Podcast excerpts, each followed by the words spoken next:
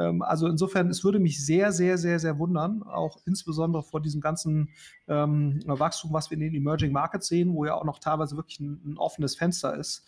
Ähm, würde mich sehr wundern, wenn Facebook nicht äh, eine sehr ernsthafte Payment-Funktionalität entwickeln wird. Payment and Banking, der Podcast aus der Mitte der Fin, Tech und Payment Branche. Mit euren Hosts Jochen Siegert und André Bajorath. Herzlich willkommen zum Payment und Banking Fintech Podcast.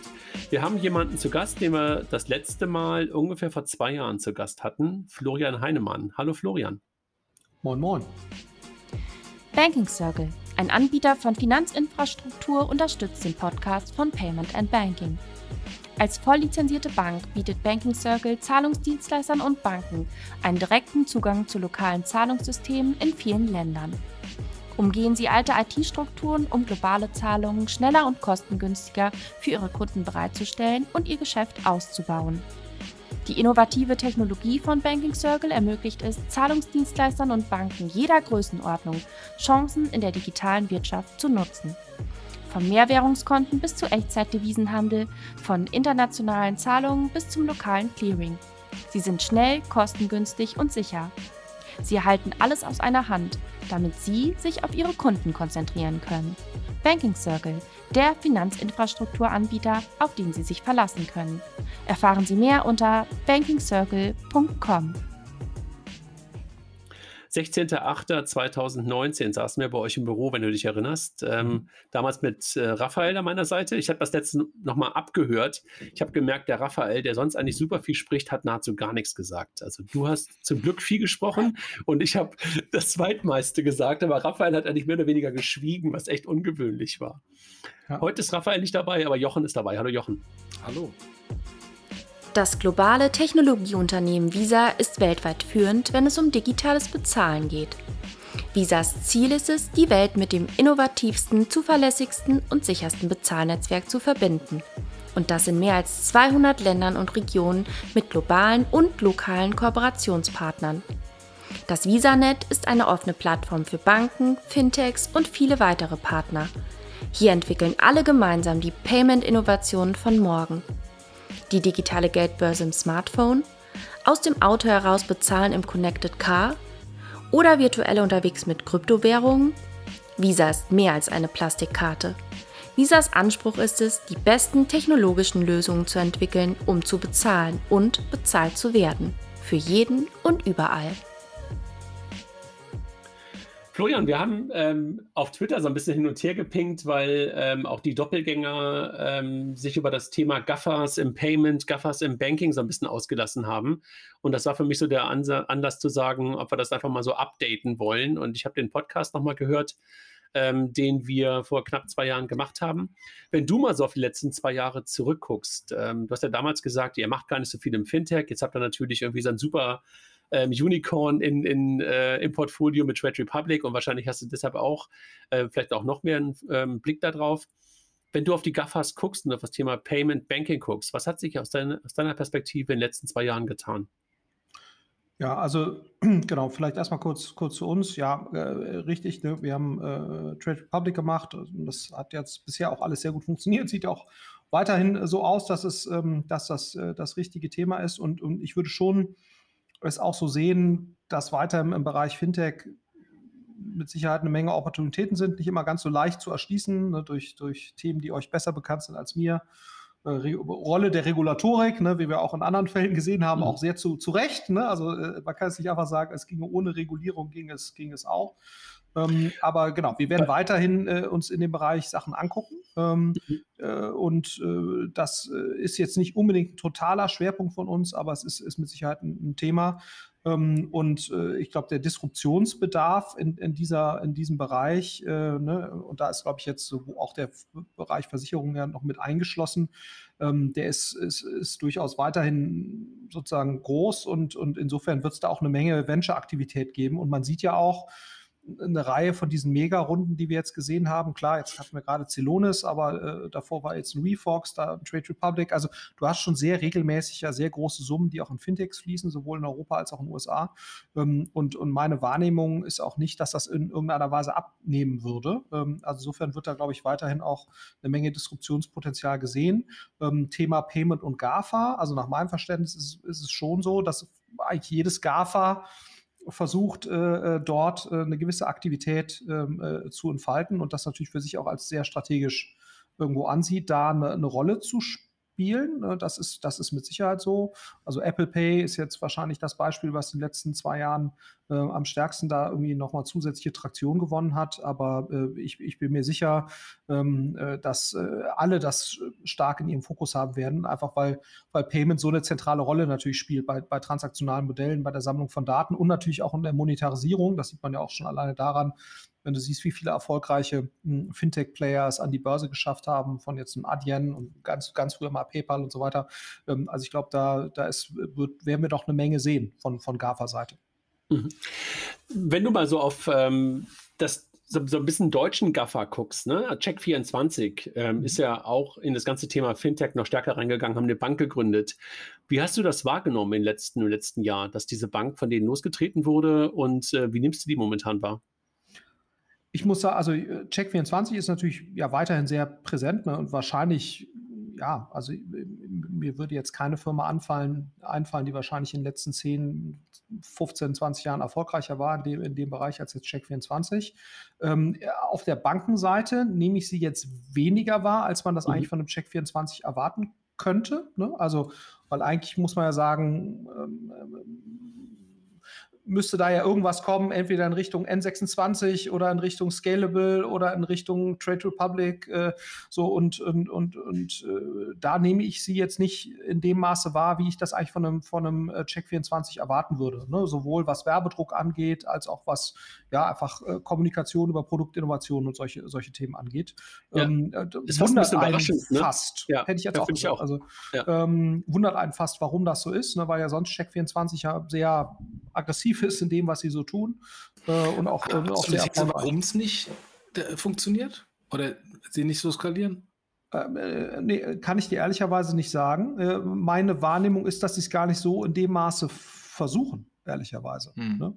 Und das ist, äh, also ich habe jetzt nicht den Eindruck, dass sie jetzt quasi scheitern. Ne? Es gibt ja durchaus die eine oder andere Initiative, ähm, äh, wo, wo, versucht wird und viel investiert wird und dann klappt es nicht. Das ist ja auch, und, und äh, in diesem äh, Zusammenhang habe ich jetzt eher den Eindruck, dass es gar nicht ernsthaft versucht wird.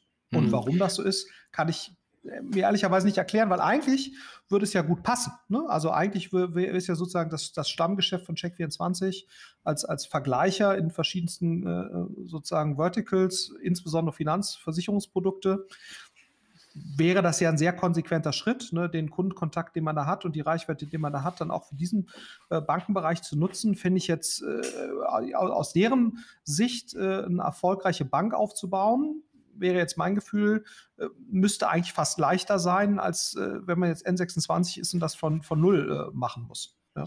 Ich glaube, diese Kombination aus Versicherung und Bank, die haben ja viele Leute auch immer im Kopf, die klappt, glaube ich, noch nicht so richtig. Mhm. Das ist, glaube ich, auch hier so der Fall.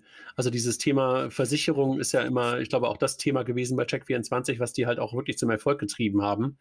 Und das immer mit der Bankverbindung zu verbinden, ich bin mir nicht sicher, ob da wirklich so richtig der Hebel drin steckt in diesem komischen Stichwort Bank Assurance. Aber äh, das ist so meine These, weil Jochen, du fragst gerade, warum. Ne? Äh, ich, ich habe noch eine andere These. Es ist viel einfacher, Neukundenprämien zu bekommen, ähm, als ein dauerhaftes Geschäftsmodell mit diesen Neukunden aufzusetzen. Und es ist natürlich kurzfristig dann einfacher, einfach nur Vermittlungsprovisionen zu bekommen, ähm, egal wie der Kunde dann hinten draus äh, monetarisiert, ähm, statt wirklich ein, ein, ein, starkes Monetarisierungsmodell selbst aufzubauen. Mhm. Das, das ist mit Sicherheit so, aber mein, meine Wahrnehmung ist schon, ich meine, da wird ja, ja strategisch sehr schlaue Leute, ne? und, und, und deswegen hätte ich jetzt schon vermutet, dass die Erkenntnis, dass sozusagen so ein arbitragigeres Modell, ne, Kunden kommen rein und dann werden sie irgendwie weitergeleitet und monetarisiert, einmalig, dass das ja eigentlich gewisse Grenzen haben müsste, ne? wobei natürlich äh, Trade, äh, Trade Republic, äh, Check24 schon gezeigt hat, dass diese Grenzen durchaus sehr, sehr weit sind. Ne? Also wenn, wenn wir hier mit Gründern reden hm, und du hast so arbitragigere Geschäftsmodelle, dann äh, empfehlen wir eigentlich immer sehr schnell oder drängen sehr schnell drauf, in ein richtiges Geschäftsmodell zu kommen, was dann sozusagen wegkommt von diesem Kunden rein, Kunden raus äh, einmalig monetarisieren, sondern hin zur Kundenbeziehung und so weiter. Ähm, und äh, auf der Größenordnung, die Check24 hat, ist das eigentlich, äh, und auch bei der Profitabilität, die die, die haben, ist es eigentlich aus meiner Sicht No-Brainer, da, da eben zu investieren. Sollte man meinen. Ne? Aber ich bin mir sicher, dass sie da eine vernünftige Überlegung haben dahinter, warum sie das nicht tun. Ja. Ich hatte kürzlich mal einfach den, einen Podcast gehört mit dem ähm, CEO, der mittlerweile aber nicht mehr der CEO der Bank ähm, und auch nicht von Check24 selber ist. Ich habe den Namen schon wieder vergessen. Und er sagte, sie haben einfach länger gebraucht, als sie gedacht haben, um die ganzen Prozesse einschleifen zu lassen. Ne? Und wenn du mhm. zum Beispiel sowas hast wie eine IBAN, die nicht genutzt werden kann für die Lastschriften, weil sie halt auf einer Blacklist drauf sind und dass du einfach so für diesen ganzen sozusagen in der Finanzwirtschaft ankommen, auch auf der Seite der Empfänger, wenn das länger dauert als gedacht. Möglicherweise ist das einfach immer noch einer der Gründe, äh, die so ein bisschen den Werbedruck zurückhalten. Florian, ich habe noch mal so ein bisschen zurückgeguckt auf so ein paar Sachen, die du im letzten Podcast gesagt hast und würde ganz gerne noch mal so zwei, drei Sachen äh, von, von dir, von oder dich, dich einfach mal fragen. Du hattest damals gesagt, ähm, dass aber Beteiligungen und Übernahmen von Neobanken durch Banken etwas sein würden, um möglicherweise auf so Gaffer-Herausforderungen auf Bankenseite zu reagieren. Hast du was gesehen in den letzten, letzten zwei, drei Jahren? Eigentlich nicht, ne? Wenn man ganz ehrlich ist. Nicht also wirklich, ich, ne? Äh, ist, ist, ist, äh, und was fast ein bisschen verwunderlich ist, muss ja. man sagen, ne? dass, das, ähm, dass das so ist. Weil ich meine, du siehst ja durchaus jetzt auch an so Sachen wie Smart Broker zum Beispiel, ne? Ähm, aus dem Wall Street Online heraus, äh, ich weiß nicht, ob ihr es verfolgt habt, die jetzt, ja. glaube ich, mittlerweile auch noch 400, 450 Millionen Marktkapitalisierung sind, ne? von, ich glaube, knapp 100 oder 80 oder sowas kommend ähm, zeigt ja im Prinzip auch das Potenzial, wenn du halt andere Assets hast, ähm, um, um jetzt so ein Modell äh, auszurollen und, und, und, und das, was jetzt ein Wall Street Online gezeigt hat mit einem Smart Broker, ähm, äh, wäre ja eigentlich auch eine sehr, sehr schöne Ergänzung für, für eine bestehende Bank. Ne? Ähm, also insofern, warum das nicht passiert. Also ich glaube, gerade im Neo-Broker-Bereich äh, wundert mich das. Ähm, mhm. auch um mehr digitale Kompetenz aufzubauen, digitale Talente anzuziehen. Ich glaube, das würde, würde der gesamten Organisation sehr, sehr gut tun, wenn man das täte. Ne? Ähm, und, und wir, also insofern wundert mich das, vor allen Dingen auch, weil man da auch in den USA, in meiner Wahrnehmung, habe ich jetzt da zumindest auch nichts ähm, gesehen, was da irgendwie relevant wäre. Ähm, also schon äh, eigentlich sehr erstaunlich und ähm, anders, als man das in anderen Bereichen äh, sieht. Ja, also wo, wo das ja sehr stark auch als Teil der Innovationspipeline irgendwo ja. gesehen wird, äh, äh, so die Übernahme von Startups. Ähm, und und es ist ja nicht so, dass es jetzt hier keine Targets gäbe. Ja. Wir haben es ja genau umgekehrt gesehen. Wir haben ja äh, das Die-Investment von, von Holby durch die BBVA gesehen äh, mhm. und auch Simple von, von BBVA als Die-Investment. Ähm, glaubst du, dass das noch kommt oder ist es im, im Banking vielleicht so, dass, naja, ich habe die Lizenz, ich habe die Prozesse, ähm, ich brauche die Innovation nicht, eher die Einstellung ist bei den Banken. Ja, also woran auch immer es liegt, es ist auf jeden Fall, glaube ich, nicht schlau, also das nicht zumindest einmal auszuprobieren, ne? weil ich glaube, was, und das ist wahrscheinlich schon eine Erklärung, äh, Jochen, dass immer noch unterschätzt wird, wie viele Fähigkeiten es eben rund um diese, diese Basisprozesse eben doch äh, braucht. Ne? Ähm, und ich meine, wir sehen ja an einem, an einem Scalable oder wir sehen an einem Trade Republic äh, oder auch an anderen Beispielen, wie, wie viel Wert da geschaffen werden kann mit solchen Modellen, in welcher Geschwindigkeit. Äh, und wir sehen ja auch durchaus an einem About You, ne, die ja kurz vor dem Börsengang stehen, dass durchaus auch Corporates in der Lage sind, ne, äh, äh sozusagen ähm, äh, so eine Wertentwicklung zu begleiten und sie eben nicht abzutöten. Ne? Weiteres Beispiel ist Commerce Tools, wo die Rewe es auch schafft, ne, einen, einen Software-Spieler quasi, obwohl sie da, glaube ich, Mehrheitsaktionär oder relevanter Aktionär sind, quasi eher zu befördern. Ähm, also insofern, glaube ich, ist die Überlegung aus Bankensicht, da gar nichts zu tun oder dann eher auf irgendwelche eigenen Initiativen zu setzen, ähm, die dann bisher ja aber auch nicht funktioniert haben, äh, wäre ich fast sicher, dass es ein kapitaleffizienterer Weg wäre, sich äh, auch an sowas mal relevant zu beteiligen oder eben äh, da vielleicht auch eine Übernahme zu machen und dann eben zu versuchen, das, äh, das Team weiter eben arbeiten zu lassen und zu unterstützen. Also äh, das sehe ich durchaus als, als validen Weg an. Ähm, und ich wüsste jetzt nicht, warum das im Bankenbereich nicht funktionieren sollte. Also wahrscheinlich ist das ein strategischer Fehler, dass das so mhm. nicht, nicht passiert. Man sieht ja das Gegenteil gerade, ne? Also wenn du dir anguckst, mhm. was, bei der Commerzbank passiert ist, äh, indem die jetzt die kommen direkt, wenn man die mal ähm, nett gesagt noch als Startup bezeichnen würde, auch wenn es mittlerweile mhm. schon 30 Jahre her ist oder so. Wann ist die ungefähr gegründet? Wahrscheinlich so ungefähr, ne? 20 mindestens, mhm. 25. Die sind ja jetzt sozusagen wieder zurückgeholt worden. Was glaubst du, verschwindet diese Marke, verschwindet dieses in Anführungszeichen Startup plötzlich jetzt in der, in der alten Commerzbank? Also äh, ich wüsste nicht, warum man das sonst hätte sozusagen näher an sich ranholen sollen. Mir ist zumindest nicht. Ja, man könnte es ja andersrum machen, ne? Man könnte ja die Commerzbank umdrehen auf die, auf die Comdirect. Absolut, das wäre vielleicht cooler gewesen, ja. Also ja. ich glaube, die Equity, Equity Story ähm, ähm, ähm, wäre sicherlich keine, keine schlechtere gewesen. Und, und ich meine, man sieht ja durchaus auch an solchen Modellen wie Flatex de Giro oder so, dass da wahnsinnig viel Musik in diesem, in diesem Bereich ist. Ne? So, und warum man das jetzt äh, integriert in die Commerzbank, ist mir schleierhaft, muss ich sagen. Mhm. Ne? Weil ich glaube, das macht sowohl aus Equity-Story-Gesichtspunkten macht das, finde ich, jetzt wenig Sinn. Ähm, und und äh, man muss ja eher, wie gesagt, Beispiel About You, äh, gucken, wie kann man sozusagen die, die Innovationskraft und die Comdirect ist ja keine überhaupt gar keine schlechte Bank, ne? also in meiner Wahrnehmung gewesen. Ähm, äh, man muss ja eher gucken, wie kann man das fördern und durch ein näheres Ranholen von sowas äh, an, den, an den Mutterkonzernen, was man damit wecken will, ist mir, äh, ist mir, ist mir schleierhaft. Deswegen, ich kann die, die Beweggründe, auch dafür wird es irgendeine Logik geben. Ich bin mir bloß relativ sicher, dass das sozusagen aus Generierung von, von, von, von äh, Equity Value, und das muss ja eigentlich das, das Ziel sein, ähm, ne, dass das nicht so schlau ist, ähm, das so zu machen, wäre jetzt meine These. Also wenn da nicht ein sehr, sehr guter Grund dafür spricht, den wir jetzt gerade alle nicht sehen, äh, glaube ich, ist das ein strategischer Fehler. Ja. Können wir mal irgendwie in zwei Jahren nochmal drüber gucken. Lass uns ja. noch ein bisschen ähm, äh, in, in, Richtung Gaffers gucken. Jetzt haben wir sehr stark über das Thema Banken gesprochen und ähm, was die möglicherweise gerade noch hätten tun sollen. Und äh, das aber, wie gesagt, auch ein Stück weit rückblickend auf das, was wir vor knapp zwei Jahren besprochen haben. Wenn du jetzt auf die, auf die Gaffers mal guckst, ähm, Google und, ähm, und Apple haben es ja ein Stück weit in das Thema Payment reingeschafft ne? und äh, mhm. bringen jetzt auch ihre eigenen Karten raus, bringen ihr eigenes Konto ein Stück weit raus mit, mit Google Plex. Was glaubst du, was passiert bei Facebook? Und ist es für Sie, ist der Zug abgefahren oder kommt da noch was? Was denkst du? Nee, ich glaube, da, da, wird auf jeden Fall was kommen. Ne? Also aus diversen, da muss was kommen. ja. Warum? Ähm, zum einen, weil du ja sozusagen äh, die, die, die Idee von Shoppable Instagram, ne? die ist eigentlich nur sinnvoll, oder das Konzept, was ja schon im vollen äh, Swing ist, äh, wo es einfach darum geht, Influencern oder auch sonstigen Leuten, die halt Werbung machen auf Instagram, die äh, seamless Flow für den Nutzer zu gewährleisten, dass die halt sehr einfach einkaufen können. Ne? So, und äh, dazu muss Facebook eine Payment-Funktionalität entwickeln, müssen Nutzer ihre Payment-Daten dahinter lassen, damit sie sozusagen direkt aus, aus Instagram heraus oder in Instagram idealerweise direkt äh, Transaktionen auslösen können.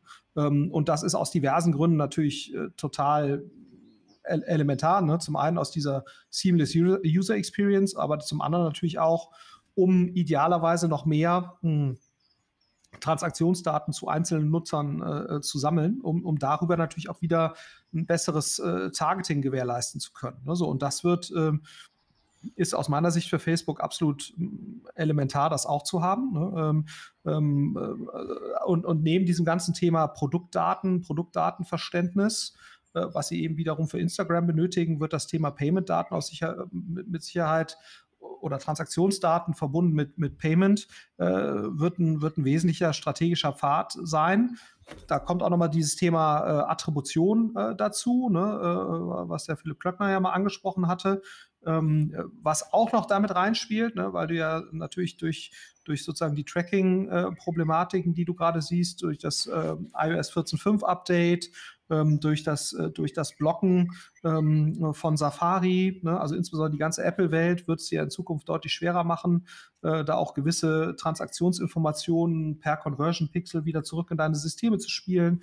So und, und, und, und um den gegenzuwirken und auch natürlich sozusagen da gegenüber ähm, Amazon äh, äh was in der Hand zu haben, auch gegenüber Google. Ähm, äh, relativ gesehen, was, was Datenschatz angeht, muss Facebook da was tun. Und wie gesagt, ich glaube, das beste Einfallstor für die wird sein, äh, das ganze Thema Instagram und, und, äh, und das eben shoppable zu machen. Und dann ähm, kannst du natürlich auch darüber nachdenken, ob du, äh, ob du auch zwischen Nutzern natürlich Transaktionen äh, äh ermöglicht. Ähm, also, dass du dann quasi anfängst, da auch PayPal oder Venmo äh, Konkurrenz zu machen. Das ist, denke ich mal, auch sehr naheliegend. Ne? Sicherlich auch in den Remittance-Bereich reinzugehen, auch sehr spannend. Ne? Das haben sie sich ja auch äh, schon mal angeguckt, ist durchaus ein Thema. Ähm, ne? Und da wächst ja auch Facebook sehr stark. Also man denkt ja mal, Facebook wächst nicht mehr. Ne? Das, das stimmt ja so nicht. Also Facebook hat über zwei Milliarden äh, Daily, äh, nicht Daily, aber äh, Monthly Active äh, User und wächst weiterhin und insbesondere auch in Regionen wie Indien und Indonesien und so weiter. Ne? So und, äh, ähm, und, und da wird natürlich, äh, es wäre auch eine mögliche Monetarisierung für WhatsApp, ne? dass du in der Lage bist, das WhatsApp-Nutzer-Payment ähm, äh, so, sozusagen untereinander auslösen, ne, vielleicht auch in Richtung Geschäfte. Ähm, also insofern, es hat äh, also äh, geschäftliche Use Cases. Ähm, ähm, also insofern, es würde mich sehr, sehr, sehr, sehr wundern, auch insbesondere vor diesem ganzen ähm, Wachstum, was wir in den Emerging Markets sehen, wo ja auch noch teilweise wirklich ein, ein offenes Fenster ist. Ähm, würde mich sehr wundern, wenn Facebook nicht äh, eine sehr ernsthafte Payment-Funktionalität entwickeln wird. Aber die, sind die ja. dann nicht eventuell getrieben von Shopify? Also gerade in der großen äh, Instagram-Wachstumsstory ist ja eigentlich eher Shopify drin mit eigenem Payment, äh, gegebenenfalls sogar mittelfristig Financial Services.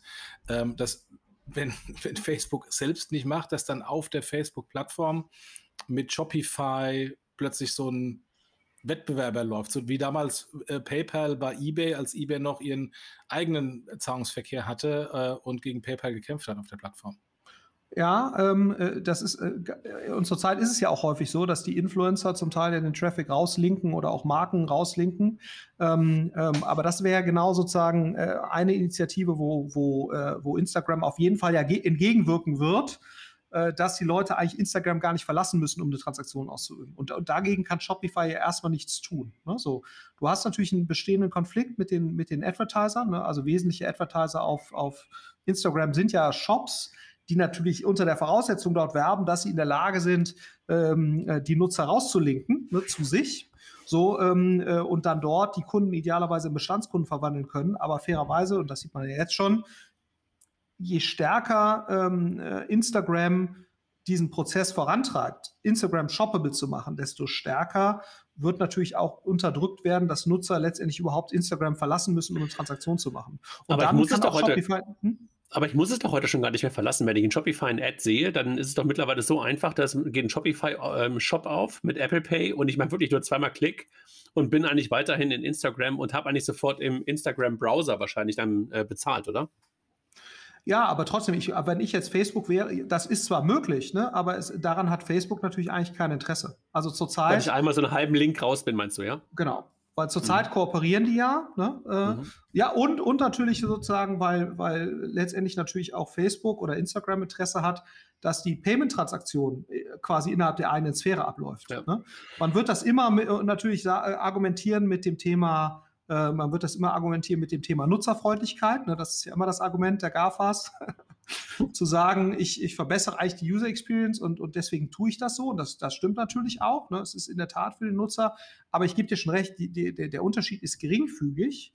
Aber der strategische Wert ja, der, Daten, die ist der Datenunterschied, ne? Genau. Der ist natürlich ja. äh, sehr, sehr groß. Ähm, und, äh, und, und wie gesagt, das Thema äh, Attribution spielt da auch noch mit rein, ne, dass du im Prinzip in der Lage bist, äh, mehr Transaktionen letztendlich auch dann wirklich von, Anfang bis Ende äh, in deiner Sphäre zu haben, um dann eben auch eine Zuordnung treffen zu können, welche Kontakte eigentlich relevant waren für Transaktionen. Das kommt ja auch noch mal dazu, ne, weil sag mal, ein wesentlicher, wesentliches Verständnis, wesentliches, wesentlicher Benefit von den GAFAs ist natürlich, dass sie sehr, sehr viele Bestandteil einer User Journey innerhalb ihrer Sphäre letztendlich abwickeln und dadurch äh, bauen sie natürlich ein besseres Verständnis als andere auf, welche Kontakte eigentlich in so einer User Journey dann letztendlich äh, äh, ursächlich für eine Transaktion oder für eine Aktivität waren. Und je mehr du da in der eigenen Sphäre abwickeln kannst, desto besser wird natürlich dein Verständnis und desto schlechter ist natürlich das der, das der Konkurrenz. Also deswegen gibt es da schon eine Reihe von sehr gleichgerichteten Anreiz letztendlich Faktoren in die, in die Richtung stärker das in der eigenen Sphäre ähm, äh, abwickeln zu lassen. Ja. Hast du das Thema Libra und Diem ein bisschen verfolgt? Weil das war ja letztendlich genau alles, was du beschrieben hast, wäre ja also vom Remittance-Thema bis zum Thema In-App, Peer-to-Peer, ähm, ähm, äh, Consumer to Business und alles Mögliche, war ja eigentlich das alles, was in Libra und Diem gelöst werden sollte. Mhm. Ja, also ich habe das ehrlicherweise nur am Rande, äh, am Rande mhm. verfolgt. Ähm, und äh, deswegen kann ich mir da kein Urteil zu erlauben. Aber es, es war ein regulatorischer Pushback, muss man ganz ehrlich mhm. sagen. Ne? Also das war wirklich ein regulatorisches Thema. Sie haben sich das, glaube ich, wirklich deutlich, leicht, deutlich, deutlich leichter vorgestellt mhm. und haben ja auch die Association gegründet und dann damals ja auch ganz, ganz viele Partner on, an Bord gehabt die ja sehr schnell dann auch wieder die Association in Teilen verlassen haben. Also vor allen Dingen die teilweise ganz großen Amerikaner und Visa und Master und sowas sind sofort wieder raus. Mhm. Und dann haben sie ja versucht, äh, in der Schweiz äh, die Stiftung zu gründen und auch die Firma zu gründen und dann auch eine Lizenz zu beantragen. Auch das haben sie gerade wieder beendet, nachdem sie halt dann erstmal den Namen nochmal geändert haben. Ähm, und wollten ja dann halt einen Währungskorb schaffen, also im Grunde genommen sozusagen eine Stablecoin ähm, auf, auf Basis eines Währungskorbes, wo es dann wieder einen regulatorischen Pushback gab. Und jetzt geht man ja gerade auf einen US-amerikanischen ähm, Stablecoin, den man dann machen will. Also erstmal wieder nur USA, um dann den Ausblick zu haben, sobald es dann Central Bank Digital Currencies gibt, die dann nutzen zu können. Also mhm. das Ganze wird immer weiter in die Ferne geschoben und ein Stück weit versucht man, glaube ich, auch das regulatorische, die regulatorischen Anforderungen zu erfüllen. Ne? Ja, ja, weil ich glaube, das ist natürlich sozusagen da jetzt ein Sonderweg zu gehen außerhalb der regulatorischen Sphären die man so ja. kennt, ist natürlich die nächste Provokation. Ne? Äh, und äh, äh, aus Sicht auch von amerikanischen Regulatoren gegenüber Facebook. Und da geht es ja nicht nur um das Thema, ja. Äh, da geht es ja auch um das Thema Wahlbeeinflussung und so weiter. Ne? So, und deswegen wird, wird Facebook wahrscheinlich äh, auch äh, oder ist sehr schlau beraten, an der Stelle jetzt nicht noch die nächste, die nächste Front aufzumachen, sondern sich da eher sozusagen im bestehenden regulatorischen Rahmen zu bewegen. Ja. Aber ja. ich glaube, dass da nichtsdestotrotz sind die strategischen Ziele, die sie damit verfolgen und die wir jetzt gerade diskutiert haben, die sind ja nichtsdestotrotz total relevant. Ne? Und wenn ja. du jetzt auch mal guckst, was nach meinem Verständnis die großen chinesischen Tech-Player machen, äh, dann, dann ist bei denen allen ja spielt Payment ja auch eine wesentliche Rolle. Ne? So, also als, als elementarer Bestandteil äh, sozusagen des, des Ökosystems. Insofern äh, würde mich das sehr wundern, wenn, äh, wenn Facebook da äh, dauerhaft zurücksteht. Jetzt haben wir gleich um 19 Uhr ja die ähm, Keynote von Apple, ne? also die sozusagen Produktpräsentation. Was glaubst du, also Apple, über Apple Pay haben wir gesprochen und in den USA ist auch die Apple Card mittlerweile draußen. Ähm, wo siehst du Apple in der Zukunft? Äh, rutscht da so eine Art Konto, so eine Art Kreditkarte ins Betriebssystem rein? Ja, also man muss ja sagen, Apple Pay ist ja auf jeden Fall ein großer Erfolg gewesen. Ne? Ähm, das ist zumindest meine Wahrnehmung. Ich weiß nicht, wie, der, wie der die Zahlen jetzt äh, in den letzten Quartalen waren. Es war der erfolgreichste Produktlaunch für viele Banken, die sie jemals gemacht haben. Hm. Und, und, und Apple profitiert natürlich enorm davon. Ne? Und ich glaube, die haben es wirklich geschafft, sozusagen äh, eine echte Verhaltensänderung bei vielen Leuten herbeizuführen. Ähm, und, und insofern diese Position zu nutzen ähm, und zu sagen, wie kann ich das jetzt noch ausbauen und festigen, und da wäre das, was du jetzt gerade gesagt hast, ne, sprich da ähm, sich erweiterndes Bankangebot zu schaffen von Apple-Seite, wäre mit Sicherheit schlau. Ne? Und ich glaube auch anders ist auch das, was er Apple äh, auch kommuniziert, ne? Privacy First und so weiter, bedingt natürlich auch, äh, dass sie dann auch den Rahmen schaffen, äh, wo du in der Lage bist, diese Privacy First Philosophie, wo auch immer die jetzt, also es gibt ja durchaus Stimmen, die sagen, denen geht es gar nicht um Privacy First, sondern denen geht es im Prinzip nur darum, sozusagen jetzt den, den Amazons und, und oder insbesondere den Googles und Facebook das Leben schwer zu machen. Was jetzt genau die Motivation ist, äh, das äh, würde Tim Cook wahrscheinlich auch nicht zugeben.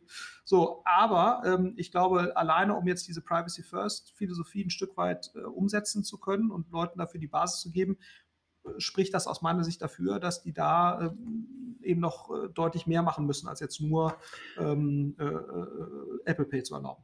Ja. Habt, ihr, habt ihr die letzten Commercials von Apple mal gesehen? Da ist plötzlich auf dem Apple-Logo ein Security-Zeichen obendrauf. Ich glaube, äh, der gute ähm, Tim Cook macht das mit, aber ich, ich glaube, äh, Steve Jobs hätte sich wahrscheinlich irgendwie im Grab umgedreht, wenn das Apple-Logo dafür irgendwie ähm, umgewandelt worden wäre. Aber das fand ich schon irgendwie super, super spannend zu sehen, dass da wirklich so ein Schloss sozusagen auf dem Apple-Logo rum erscheint. Ne? Ja, ja, Wahnsinn. Ja, aber das zeigt ja, wie, ich meine, das hat sich für die eben wirklich als ein sehr relevantes Thema äh, erwiesen ne, in, der, in der Außenkommunikation ähm, und, und ist natürlich auch eine super Guidance für die ganze Produktentwicklung. Äh, ähm, äh, und es passt natürlich sehr, sehr gut in den Zeitgeist. Ne? Äh, mehr Privacy, mehr Kontrolle für den Nutzer und so weiter. Äh, ja. Da bist du natürlich auch der Freund von sämtlichen Regulatoren und Politikern. Ja.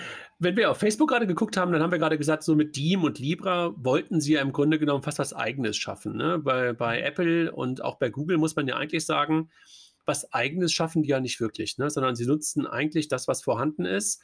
Und die Profiteure, die dahinter laufen, sind eigentlich Visa und Mastercard. Mhm. Ähm, glaubst du, dass es irgendwann mal zu einem Schritt kommen wird, dass die auch wirklich denjenigen, die seit Jahren von dem ganzen Thema eigentlich so richtig fett profitieren, mal das Leben schwer machen? Ja, also eigentlich, ne, wenn man natürlich guckt, äh, da, da, laufen Spieler mit, glaube ich, was war das, 50 bis 65 Prozent äh, Nettomarge. Nettomarge. Ne, äh, das kann man eigentlich nicht unbeobachtet, ohne Konsequenz laufen lassen. Ähm, so, das ist sicherlich ein, ein, schwierigerer Schritt als in anderen Geschäftsmodelle, ne? Aufgrund der Regulatorik und aufgrund des Riesennetzwerks von Akzeptanzstellen und so weiter. Aber gerade in, in der digitalen Sphäre ähm, und gerade natürlich auch über den, den, den Weg Apple Pay wäre es aus meiner Sicht schon naheliegend, dass man sich einen Teil dieser Marge eben eigentlich auch einverleibt. Ne? Weil, mhm. also, weil man muss ja überlegen, also Visa und Master sind ja, glaube ich, beide irgendwie 400, 500 Milliarden wert, sowas in der Größenordnung. Na, Jochen weiß das besser, aber der, der ist gerade abgelenkt, der guckt uns gerade nicht zu, merkst du? Ich, ja, ich merke ich merk schon. Ist auch, oder 350 oder 400 Milliarden, beide jeweils wert, irgendwie sowas, Jochen? Erstens, erstens höre ich euch schon zu. das ist der Nachteil von diesem, von diesem Videodings. Äh, und zweitens, ich habe ehrlich gesagt gar keine Übersicht, ähm, wann, äh, wie der letzte Marktkapitalisierung ist. Das kann ich mal ja. schnell nachschauen. Ich, ja. ich, also wenn, wenn, ich, wenn, wenn, du das nachschaust, also ich glaube, ich glaube, das ist so in der Größenordnung. Ja. Ähm, und das ist ja, ja, das ist kleiner als GAFA, ne, aber jetzt auch nicht eine andere Größenordnung. So, und eigentlich müssen die sich natürlich schon fragen, können wir nicht zumindest einen relevanten Teil davon auch in unsere Wertschöpfungssphäre ziehen? So, und das halte ich für, und, und die wären natürlich auch in der Lage, die entsprechenden Ressourcen da zu investieren, um das zu gewährleisten. Ähm, äh, ich glaube, das ist ein schmaler Grad, ne, weil natürlich das auch nochmal also ich äh, glaube, ökonomisch würde das sehr viel Sinn machen. Es ist nur Frage, äh, die Frage, wie schlau das jetzt wäre von dieser ganzen Diskussion, die ja auch in den USA geführt wird. Sind es nicht eigentlich Monopole? Müsste man da nicht eigentlich äh, ähm, irgendwelche Break-up-Szenarien herbeiführen, ne, da, um, da, äh, um da wieder mehr Wettbewerb zu schaffen? Und da wäre natürlich ein Angriff jetzt auf Visa und Master. Ich weiß nicht, ob das jetzt unbedingt äh, dazu beiträgt, dass diese Diskussionen besser werden. Aber ökonomisch wäre es eigentlich sehr logisch. Äh, und die wären sicherlich auch in der Lage, dort äh, äh, die entsprechende Infrastruktur aufzubauen, die man braucht. Ja. Hm. Ich finde das ja auch immer wieder wirklich interessant. Ne? Du hattest ja auch, ähm, als, als wir noch jünger waren, gab es ja auch ein paar mehr Kreditkarten, die wirklich relevant waren. Ne? Mittlerweile sind es ja wirklich eigentlich nur noch diese beiden, Visa und Master. Und du hattest ja auch sogar ähm, in Europa am Anfang die Eurocard, da gab es ja gar, keine, äh, gar keinen Master. Ne? Die haben einfach alles aufgekauft und schon echt super interessant zu sehen, wie die sich entwickelt haben und die wahre Spinne im Netz sind. Ne? Also du hast es mhm. ja gerade schon angedeutet, also das Netzwerk, was da vorhanden ist, diese Netzwerkeffekte, über die ja alle immer sprechen. Ich glaube, bei den beiden sieht man sie wirklich wahrscheinlich mit am besten. Ne? Also was es wirklich ja. bedeutet, auf beiden Seiten oder möglicherweise sogar noch mehr Player im Netz äh, zu haben. Ähm, und die, die, das ist ja wirklich Wahnsinn. Ne? Also ohne mhm. die Karte auf der Issuing-Seite und ohne den Händler funktioniert es nicht. Und das haben sie wirklich über die Jahre perfekt aufgebaut. Also deshalb wird es, glaube ich, wirklich schwierig, äh, da wirklich was, äh, was, was, was komplett Eigenes daneben zu setzen. Ne? Und, äh, deshalb war wirklich Diem, äh, Libra wahrscheinlich wirklich echt ein, ist eine gute Idee wahrscheinlich weiterhin und wahrscheinlich mhm. auch die konsequenteste, ne? weil sie von vornherein sagt, okay, ich gehe wirklich auf meine eigenen Rails oder baue meine eigenen Rails. Ne? Jochen, hast du geguckt, was ja, die Marktkapitalisierung äh, 300 ist? Milliarden Euro Mastercard und 400 Milliarden Euro äh, Visa. Ja, ja, lagen wir doch gar nicht schlecht. Ja. Absolut, absolut. Sag mal, wenn du, ähm, auf das Thema nochmal so, so drauf guckst, wir haben jetzt gerade über das Thema Visa und Mastercard gesprochen und wir sehen ja gerade, dass in Europa gerade eine ganze Menge Sachen passieren und wir haben ja so vor 15 Jahren schon mal in Europa so eine Single European Payment Area gestartet, also SEPA, ne, das, das kennen wir alle über die IBAN. Ähm, glaubst du, dass Europa hier gerade so eine Chance hat mit so ein paar Infrastrukturthemen, die gerade losgetreten werden, da wirklich eine relevant äh, oder relevante relevante Player aufzubauen. Also da gibt es ja gerade auf der einen Seite Gaia X, also beim Thema Daten. Ne? Also mhm. da gab es da bestimmt ganz, ganz große Verlautbarungen, was es alles werden soll. Dann gibt es das Thema digitaler Euro. Ja, dann gibt es das ganze Thema eines neuen Identity Schemes, der am Freitag ähm, veröffentlicht wurde. Glaubst du, dass wir dort etwas sehen werden in den nächsten Jahren? Also auch möglicherweise in Abgrenzung zu sowas wie Visa und Master auf der einen Seite, also das Thema Payment Rails, eigene Bankenrails zu benutzen ähm, und halt auch ähm, im, in, in, in, in Competition sozusagen zu den GAFAs, was das Thema Identity angeht? Ja, also ich glaube.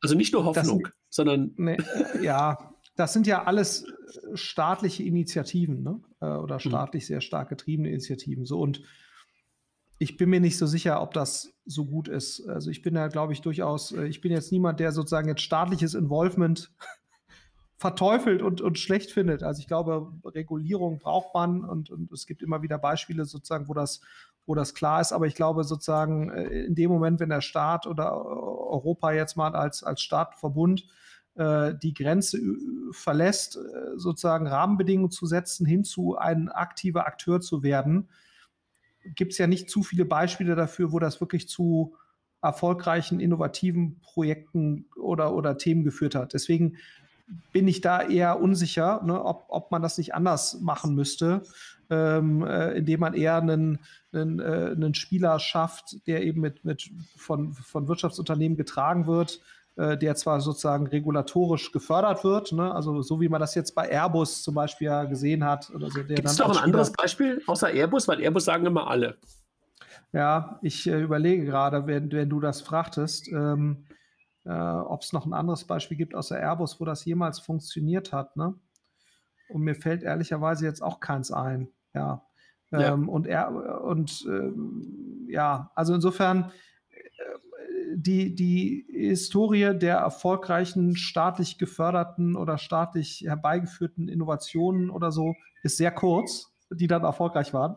Insofern ist schon die Frage, ob das jetzt der richtige Ansatz ist. Ne? Ähm, äh, oder ob man, ja, äh, ob man nicht eher durch eine besondere Förderung äh, von, von sozusagen Wirtschaftsunternehmen, die sich dort tummeln wollen, ob man es nicht lieber darüber erreichen müsste äh, als jetzt äh, dem Versuch, da irgendwas Eigenes äh, als Akteur zu gestalten. Ja. Wobei das Thema Identity und digitaler Euro natürlich schon Themen sind, ja. wo der Staat ja eigentlich sozusagen auch eine Rolle spielen muss. Ne? Also gerade wenn ja, du wirklich über, über harte Identitäten nachdenkst und eine digitale Form des Personalausweises, dann geht es ja eigentlich gar nicht ohne. Ne? Wir haben uns zwar genau. in der das ist aber ganz wichtig. Entschuldige bitte. Ja, nee, nee, hm? wir haben uns so, so, ein bisschen im Internet so scheinbar daran gewöhnt, ähm, dass wir Services von anderen nutzen, ähm, weil wir so eine Quasi-Identität sozusagen da haben. Ne? Aber das ist ja wirklich nichts, also gerade wenn du über E-Commerce nachdenkst und sowas, worauf du dich wirklich verlassen kannst, sondern das machst du halt über doppelten Check hintenrum und Blacklist und Graylist und irgendwie was auch immer.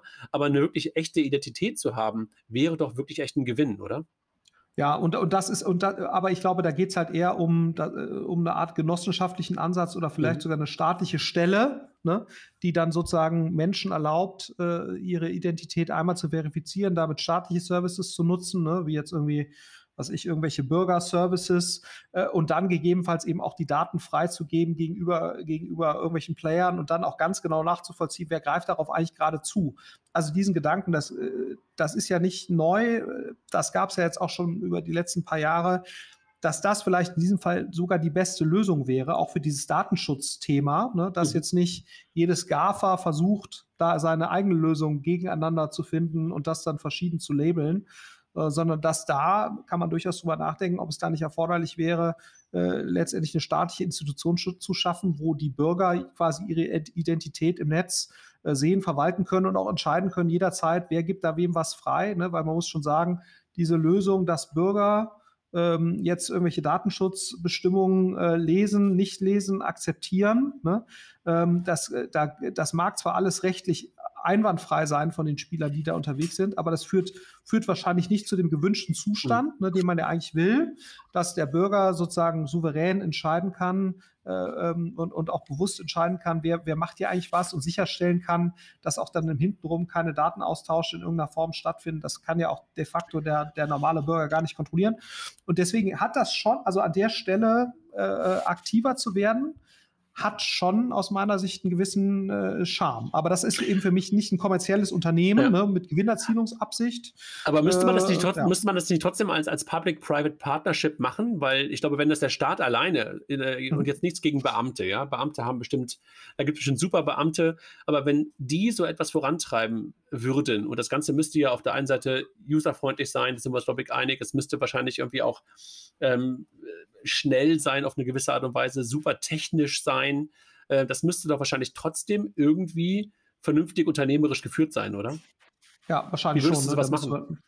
ist man wahrscheinlich eher, äh, da gibt es ja immer noch wahnsinnig viel Ärger bis heute ne, äh, zum Mautsystem oder so, aber da gibt es ja Dinge, wo, wo, das, wo das umgesetzt wurde, ne? oder wo du das ja auch zum Teil siehst, ist in Frankreich, wo, wo irgendwelche äh, Straßensysteme oder Infrastruktursysteme jetzt besessen werden oder betrieben werden von Firmen, aber beaufsichtigt durch staatliche Stellen ne? und dann auch da quasi Serviceverträge gemacht werden, also wo der Staat weiterhin die Stelle ist, die das, äh, die da letztendlich die Oberhoheit hat und auch entscheiden kann, wie da Dinge gemacht werden, aber die Umsetzung erfolgt dann eben durch Firmen, die dann eben äh, entsprechend in, entlohnt werden. Ähm, das wäre dann wahrscheinlich auch, auch hier das, das Mittel der Wahl, ne? dass, mhm. dass wirklich der Staat als Auftraggeber auftritt äh, und quasi weiterhin auch der, der Schirmherr äh, dieser Themen ist, aber letztendlich Firmen nutzt, äh, äh, als, als Subunternehmer oder als, als Auftragnehmer äh, gewisse Dinge umzusetzen, aber eben nicht mit, mit einer sozusagen eigenständigen Gewinnerzielungsabsicht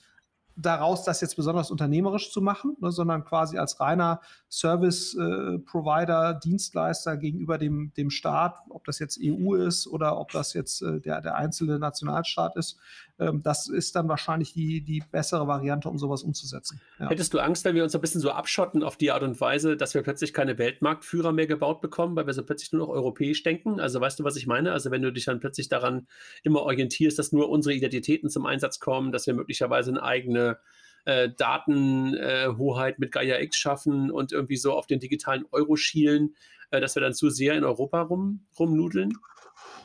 Ich glaube, ähm, man muss es ja, wird es ja sowieso so machen müssen, ne, dass Spieler, die hier spielen wollen, äh, sozusagen über Schnittstellen, die klar definiert sind, darauf auch zugreifen dürfen. Mhm. Ähm, ich meine, die Welt apifiziert sich so oder so. Mhm. Ja, so also insofern ist das, ist das, glaube ich, ähm, etwas, womit wir sowieso äh, leben müssen. Ja, so also ähm, und und aber eben stärker als als Regelgestalter aufzutreten und ich glaube jetzt auch den, den, das, was wir jetzt gestern hatten, dass es eine Art Mindeststeuer geben muss äh, für Unternehmen, die hier digital aktiv, äh, die digitale Services und Leistungen anbieten wollen, dass sich das daran orientiert, wo dann auch die Leistungen in Anspruch genommen werden, wo die Umsätze erzielt werden. Das ist ja eine ähnliche Denke dahinter, ne? so wo mhm. ich jetzt sagen würde, das, das kann man ja nur begrüßen. Ne? Äh, dass, dass das so kommt. Ähm, und, und ich glaube, das ist man, daran merkt man, glaube ich, auch noch so ein bisschen, wie früh dieser ganze Internet-Digital-Bereich noch ist. Äh, äh, dass wir gerade lernen, wie geht man eigentlich damit um, ja, am besten. Auf der steuerlichen Seite, ne, auf der Datenschutzseite, weil jeder, ich glaube, der da drauf guckt, auch ein Mitarbeiter von Facebook oder Google oder würde ja auch sagen, okay, also so wie das jetzt gerade läuft, ne, dass das jetzt kein eingeschwungener Dauerzustand ist, äh, auf der steuerlichen Seite und so weiter, das muss ja jedem klar sein. Ne? Und dass da jetzt irgendwelche Leute irgendwelche Datenschutzbestimmungen ausfüllen äh, oder sich durchlesen sollen über 20 Seiten, dass das keiner macht und auch keiner versteht und auch keiner kontrollieren kann, das ist ja jedem klar. Das, das ist ja nicht ein optimaler Zustand. Ähm, also dementsprechend hätte ich da jetzt wenig Sorge. Und ich meine, wir haben einen riesen, riesen Binnenmarkt, der ja immer noch wirtschaftlich sehr attraktiv ist für, für Firmen, um dort Leistung anzubieten. Ähm, und es ist ja völlig üblich. Und ich meine, wenn du anguckst, wie sich hm, wie China agiert oder so, da wird ja noch ganz anders agiert, ne, um Leuten einen Zugang zu einem Markt zu geben. Ähm, ähm also insofern, oder eben nicht zu geben. Ne? Ja. Ähm, also insofern wäre ich da, wäre ich da, glaube ich, relativ entspannt. Äh, dass das äh, unsere, unsere relative Marktposition da jetzt nicht, äh, nicht verschlechtert. Ja. Ja, manchmal denke ich darüber nach, weißt du, dass, dass man sich so plötzlich so abschottet, ne? dass man so Dinge auf äh, so vermeintliche Werte hochwirft und sagt, klar, da können wir uns alle irgendwie hinter ver, vereinigen aber dass wir uns möglicherweise damit trotzdem ins Abseits schießen, aber verstanden. Also äh, trotzdem. Ja, aber ich meine, du siehst ja an sowas wie GDPR, ne? Ich meine, wo, wo jetzt auch unsere amerikanischen ja. Freunde sich jetzt daran orientieren, was GDPR-mäßig passiert ist.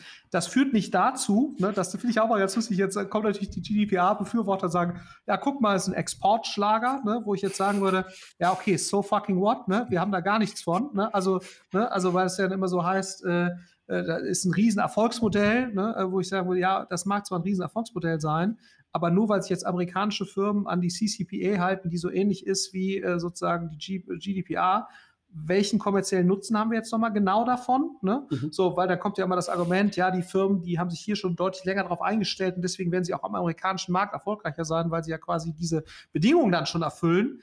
Das weiß ich nicht, ob das stimmt. Ne? Also ich glaube, die ökonomische Argumentation, die würde ich gar nicht aufmachen. Aber ich glaube sozusagen die inhaltliche Argumentation, dass sozusagen durchaus dieser Trend zu mehr Privacy ja auch in den USA durchaus angekommen ist und dass der Ursprung dieses Trends in Europa lag ne? Äh, und dass dem wahrscheinlich auch was abzugewinnen ist äh, aus, aus Nutzer- und Konsumentensicht. Ähm, äh, das ist, das kann man ja, glaube ich, so festhalten. Also dementsprechend, ich wäre da nicht, ich hätte da deswegen keine Angst. Ja. Mhm. Wir haben jetzt sehr viel über GAFA und äh, Retail Banking oder Retail Business äh, gesprochen. Ähm, Gerade eben hat André ganz kurz Gaia X angesprochen, was ja eher B2B ist. Wie siehst du denn die Rolle von GAFA in B2B? Die gehen ja auch viel stärker rein, wo Microsoft äh, klassisch war, also AWS, äh, Google Cloud und Co. als Hosting-Anbieter, ähm, da in, in Bereich ähm, IoT, dass sie da letztendlich so eine Position sicher arbeiten, wie sie schon im, im Retail-Bereich haben, nur halt dann im B2B-Bereich mit IoT. Ähm, oder siehst du da andere GAFAs, also eher SAP, Salesforce und Co., die dann die Rolle der Retail-GAFAs im B2B übernehmen? Ähm, das ist eine sehr, sehr spannende Frage. Ne? Also ich glaube, was man immer nicht vergessen darf, äh, äh die, die äh, Kollegen von Microsoft äh, sind ja im B2B-Bereich schon sehr gut positioniert. Ne? Also ähm, äh, auch über LinkedIn, ne? das sagt man auch, also LinkedIn gehört, äh, gehört ja zu Microsoft und wird sicherlich zurzeit noch nicht so genutzt, wie das jetzt oder noch ist, ist noch nicht so zentral in der sozusagen Customer Journey äh, äh, in der Anbahnung von Geschäften, wie das, äh, wie das mit Google und, und Facebook der Fall ist.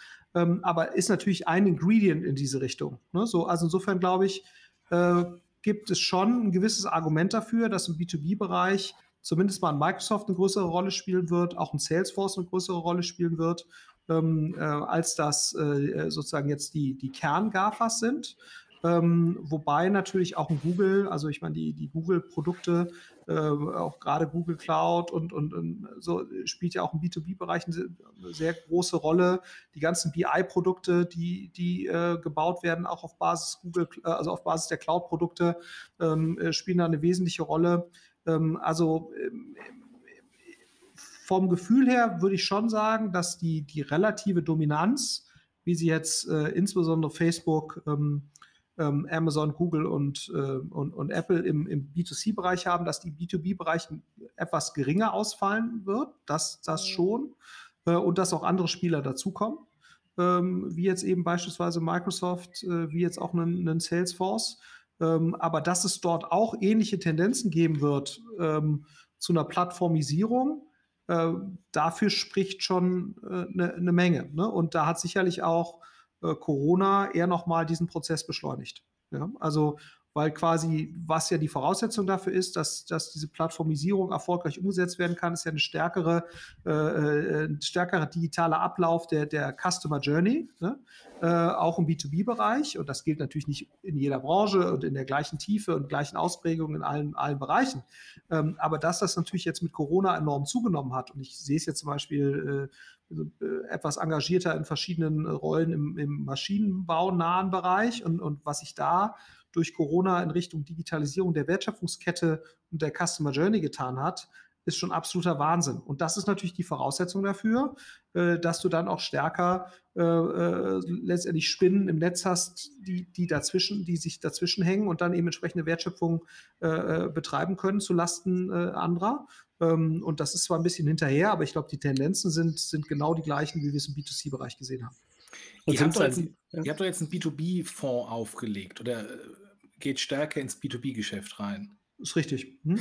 Ähm, seht ihr da jetzt aus europäischer oder deutscher Perspektive ähm, ähnliche Strukturen, dass wir eigentlich dann eher zweite, dritte Kategorie sind und ähm, ähm, gegenüber den großen amerikanischen Startups im B2B-Bereich?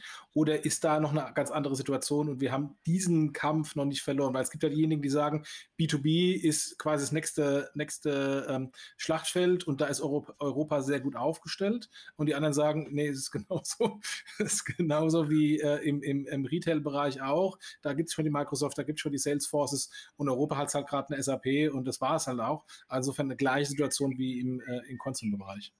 Ja, ich glaube, die, die Ausgangsbasis oder Ausgangslage ist schon besser. Warum? Weil natürlich die Kundenbasis, gerade für industrienahe Unternehmen und so weiter, sitzt halt dann schon eher hier. Ne? Wohingegen ja völlig klar ist, der Konsumentenmarkt in den USA, ja, der ist auch nicht so homogen, wie man das immer so denkt. Ne? Also ich glaube, jeder, der mal in Iowa war, weiß, äh, sozusagen äh, der Unterschied zwischen Iowa und New York ist schon frappierend. Ne? Also insofern so homogen ist der, der Konsumentenmarkt da drüben auch nicht. Und Staaten, äh, Bundesstaaten haben auch häufig eine eigene Regulatorik, was man hier, glaube ich, deutlich weniger wahrnimmt als das. Äh, ne? Es ist nicht so wie ein Nationalstaat, aber auch Bundesstaaten dort haben durchaus ne, sozusagen, bringt, es bringt Schwierigkeiten mit sich, äh, in 50 verschiedenen Staaten unterwegs zu sein, auch in den USA. Aber trotzdem ist der Konsumentenmarkt da drüben natürlich deutlich homogener, als wir das hier haben. Allein schon wegen der, der eine äh, sozusagen eine Sprache, die, die äh, durchgängig äh, zumindest mal von den meisten gesprochen und, und, und verstanden wird. So, und, ähm, und, und das macht es natürlich schon deutlich einfacher. So, also insofern, ich glaube, die, die, die relative Ausgangslage ist im B2B-Bereich deutlich besser ähm, aufgrund der Kundenbasis, die wir hier haben. Und wir würden, unsere These ist schon, dass sozusagen die Wahrscheinlichkeit, dass große oder relevante oder einflussreiche Digitalunternehmen im B2B-Bereich aus Europa kommen, deutlich größer ist, als dass äh, konsumentennahe Unternehmen äh, aus Europa kommen. Ne? Es gibt natürlich immer Ausnahmen, ne? klar, Shop, äh, Spotify und so weiter. Ähm, aber wir würden schon als wahrscheinlicher ansehen und, und haben deswegen auch den Schwerpunkt so geändert. Und, und äh, da sind wir auch nicht alleine. Ne? Also eine Reihe von ähm, äh, sozusagen Venture Capital Fonds aus Europa oder mit Investitionsschwerpunkt Europa investieren stärker im B2B-Bereich, weil das eigentlich ein relativ klarer Fall ist, äh, dass dort sowohl aus Kapitaleffizienzgesichtspunkten, aber eben auch aus, wo ist der äh, so, sozusagen, wo, wo, ist der relative Marktangang besser oder schlechter, äh, ist das, äh, ist es relativ klar, dass das vermutlich die bessere Ausgangslage ist. Und, was und sie, siehst ja auch äh, vielleicht, siehst ja auch jetzt so Sachen wie Celonis oder UiPath oder so. Ne? Ja. Das, sind, das sind jetzt nur mal zwei Beispiele, ähm, aber ich bin mir relativ sicher, dass man davon in Zukunft mehr sehen wird. Und was sind da eure Investitionsthesen? Also welcher Bereich ist der, der den ihr prinzipiell spannend findet? Ist es mhm. auch wieder Plattformen, äh, Celonis und Co. oder ist es komplett neue Bereiche, die noch gar nicht disrupted wurden, beispielsweise IoT etc.? Ähm, äh, also IoT wäre sicherlich auch spannend, äh, kennen wir uns jetzt ehrlicherweise nicht so richtig mit aus, aber wir werden uns weiter angucken, sämtliche Sachen, nennen es transaktionale Infrastruktur, ne? also sowas wie Spryker oder wir haben jetzt mhm. Bereich Personalized Commerce, alles rund um intelligenten Umgang mit Nutzerdaten, auch wenn das gerade kein On-Vogue Thema ist. Ähm, so, das, äh, das äh, schauen wir uns mit Sicherheit an. Dann den ganzen Bereich Developer-Tools. Ne? Also da mhm. gibt es auch keinen Grund, warum Developer-Tools aus den USA kommen sollten. Ähm, äh, das, das kann man sehr, sehr gut aus Europa machen. Hier gibt es tolle äh, technische Universitäten mit richtig guten Leuten. Äh, Bereich BI-Tools, also intelligenter Umgang. Wir haben gerade eine Firma investiert, ehemaligen McLaren-Ingenieur namens Quix, ne? die so eine Echtzeit-Datenlösung, äh, Datenanalyselösung entwickeln.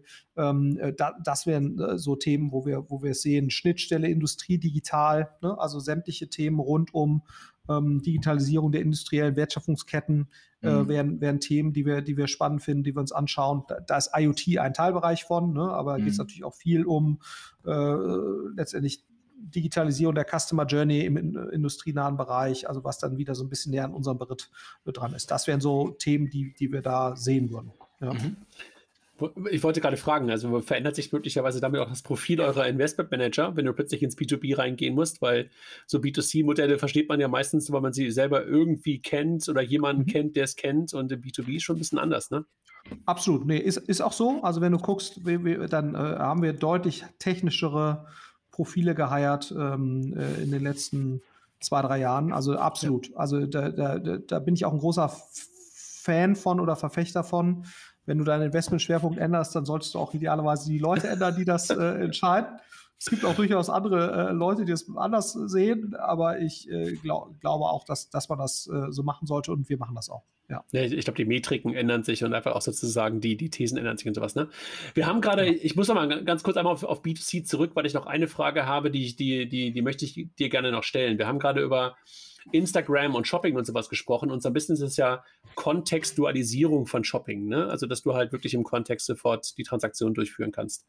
Mhm. Wenn ich es auf Banking beziehe, siehst du das auch in der Zukunft, dass du halt auch so Vertikalisierung von Banking siehst? Man sieht es gerade in Berlin. Ich glaube, Alice heißt irgendwie diese diese Frauen-Banking-Lösung, die gerade gestartet wurde, wo ein paar Business Angels äh, dabei sind. Dann haben wir sowas wie Penta. Äh, dann gibt es sowas so historisch wie eine Apotheker- und Ärztebank.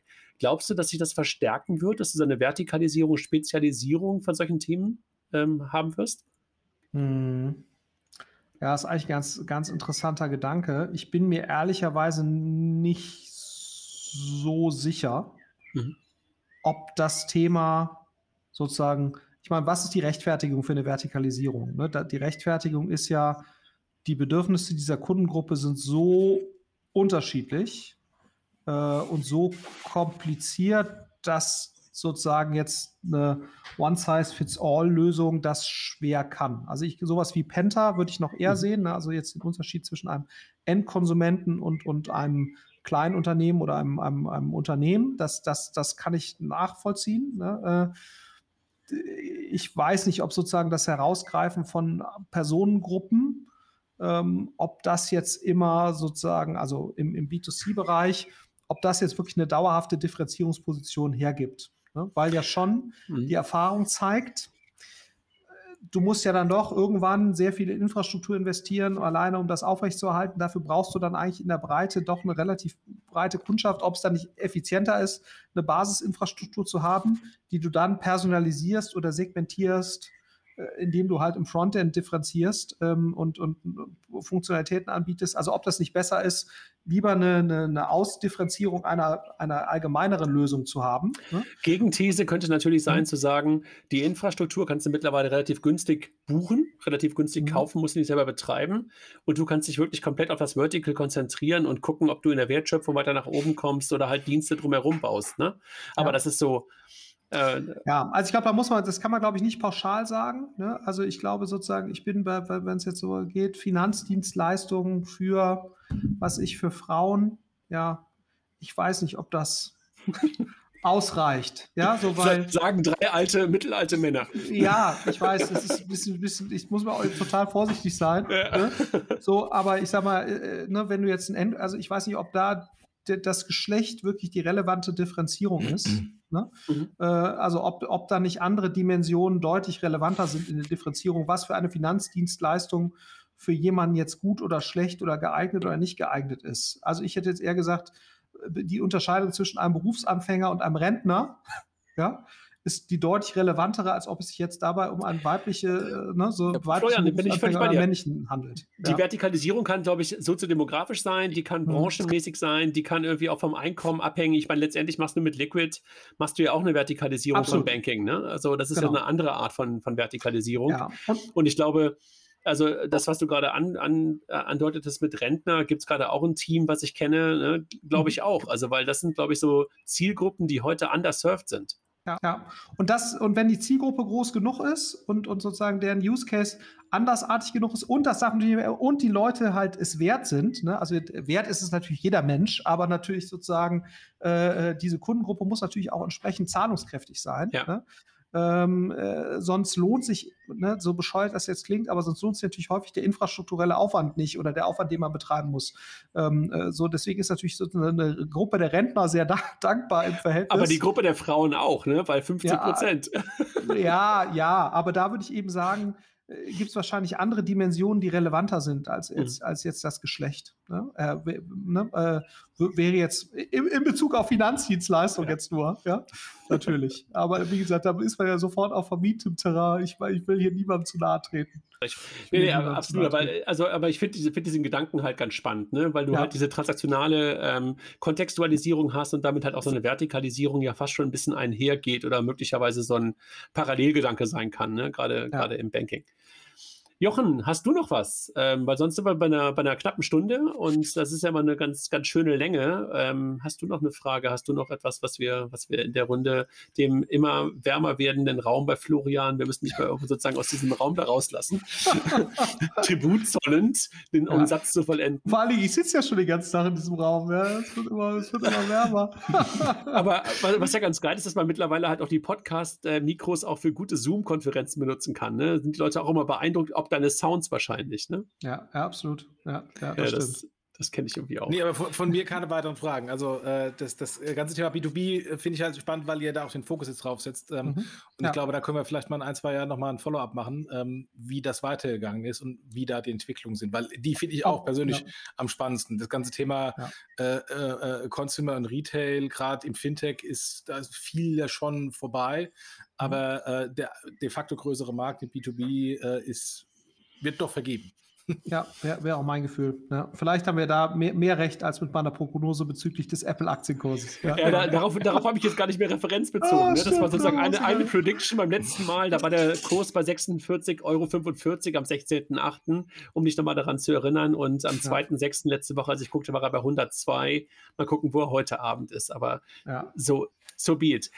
Florian Jochen, ich danke euch. Florian, nach dir, zu dir nach Berlin, wo es, glaube ich, heute sehr, sehr warm war. Ähm, schönen Abend dir noch. Vielen Dank.